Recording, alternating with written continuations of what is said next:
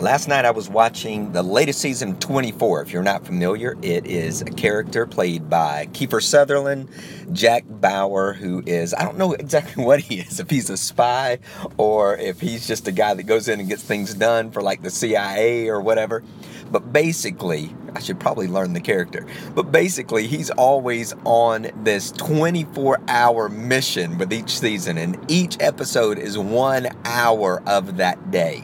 And things take place in real time, at least as they say at the beginning of each show. Well, at the end of every single episode, unless it's like the very end, there's a cliffhanger, and it's not like old school cliffhanger where it just kind of raised a question of what's going to happen next. It's an intense situation that is highly physical and highly emotional that makes you not be able to wait till that next episode. I mean, it's really thrilling and it's probably the beginning of binge watching. That this is so exciting and the, the episodes are so strong that you can't wait to see that next episode.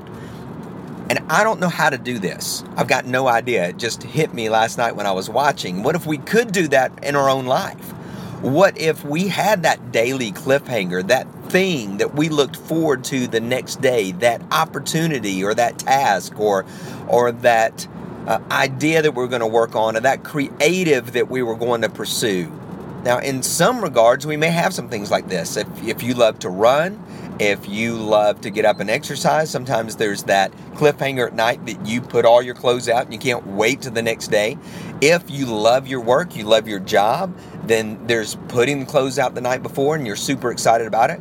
For somebody like me, I like to plan the night before and I write down what I'm going to be doing the next day and I look forward to it. I'm excited about it. Now, that's not a 24, an episode of 24 cliffhanger, but it still has that component of not being able to wait till the next episode.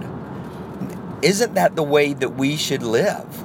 Not coasting, not always upset or stressed about what's coming, but instead to have that anticipation, that excitement, those things that are going to be resolved, the results that we're going to get. So, you know, for today, give a little bit of time, a little bit of thought of how your life could be an episode of 24, at least each night.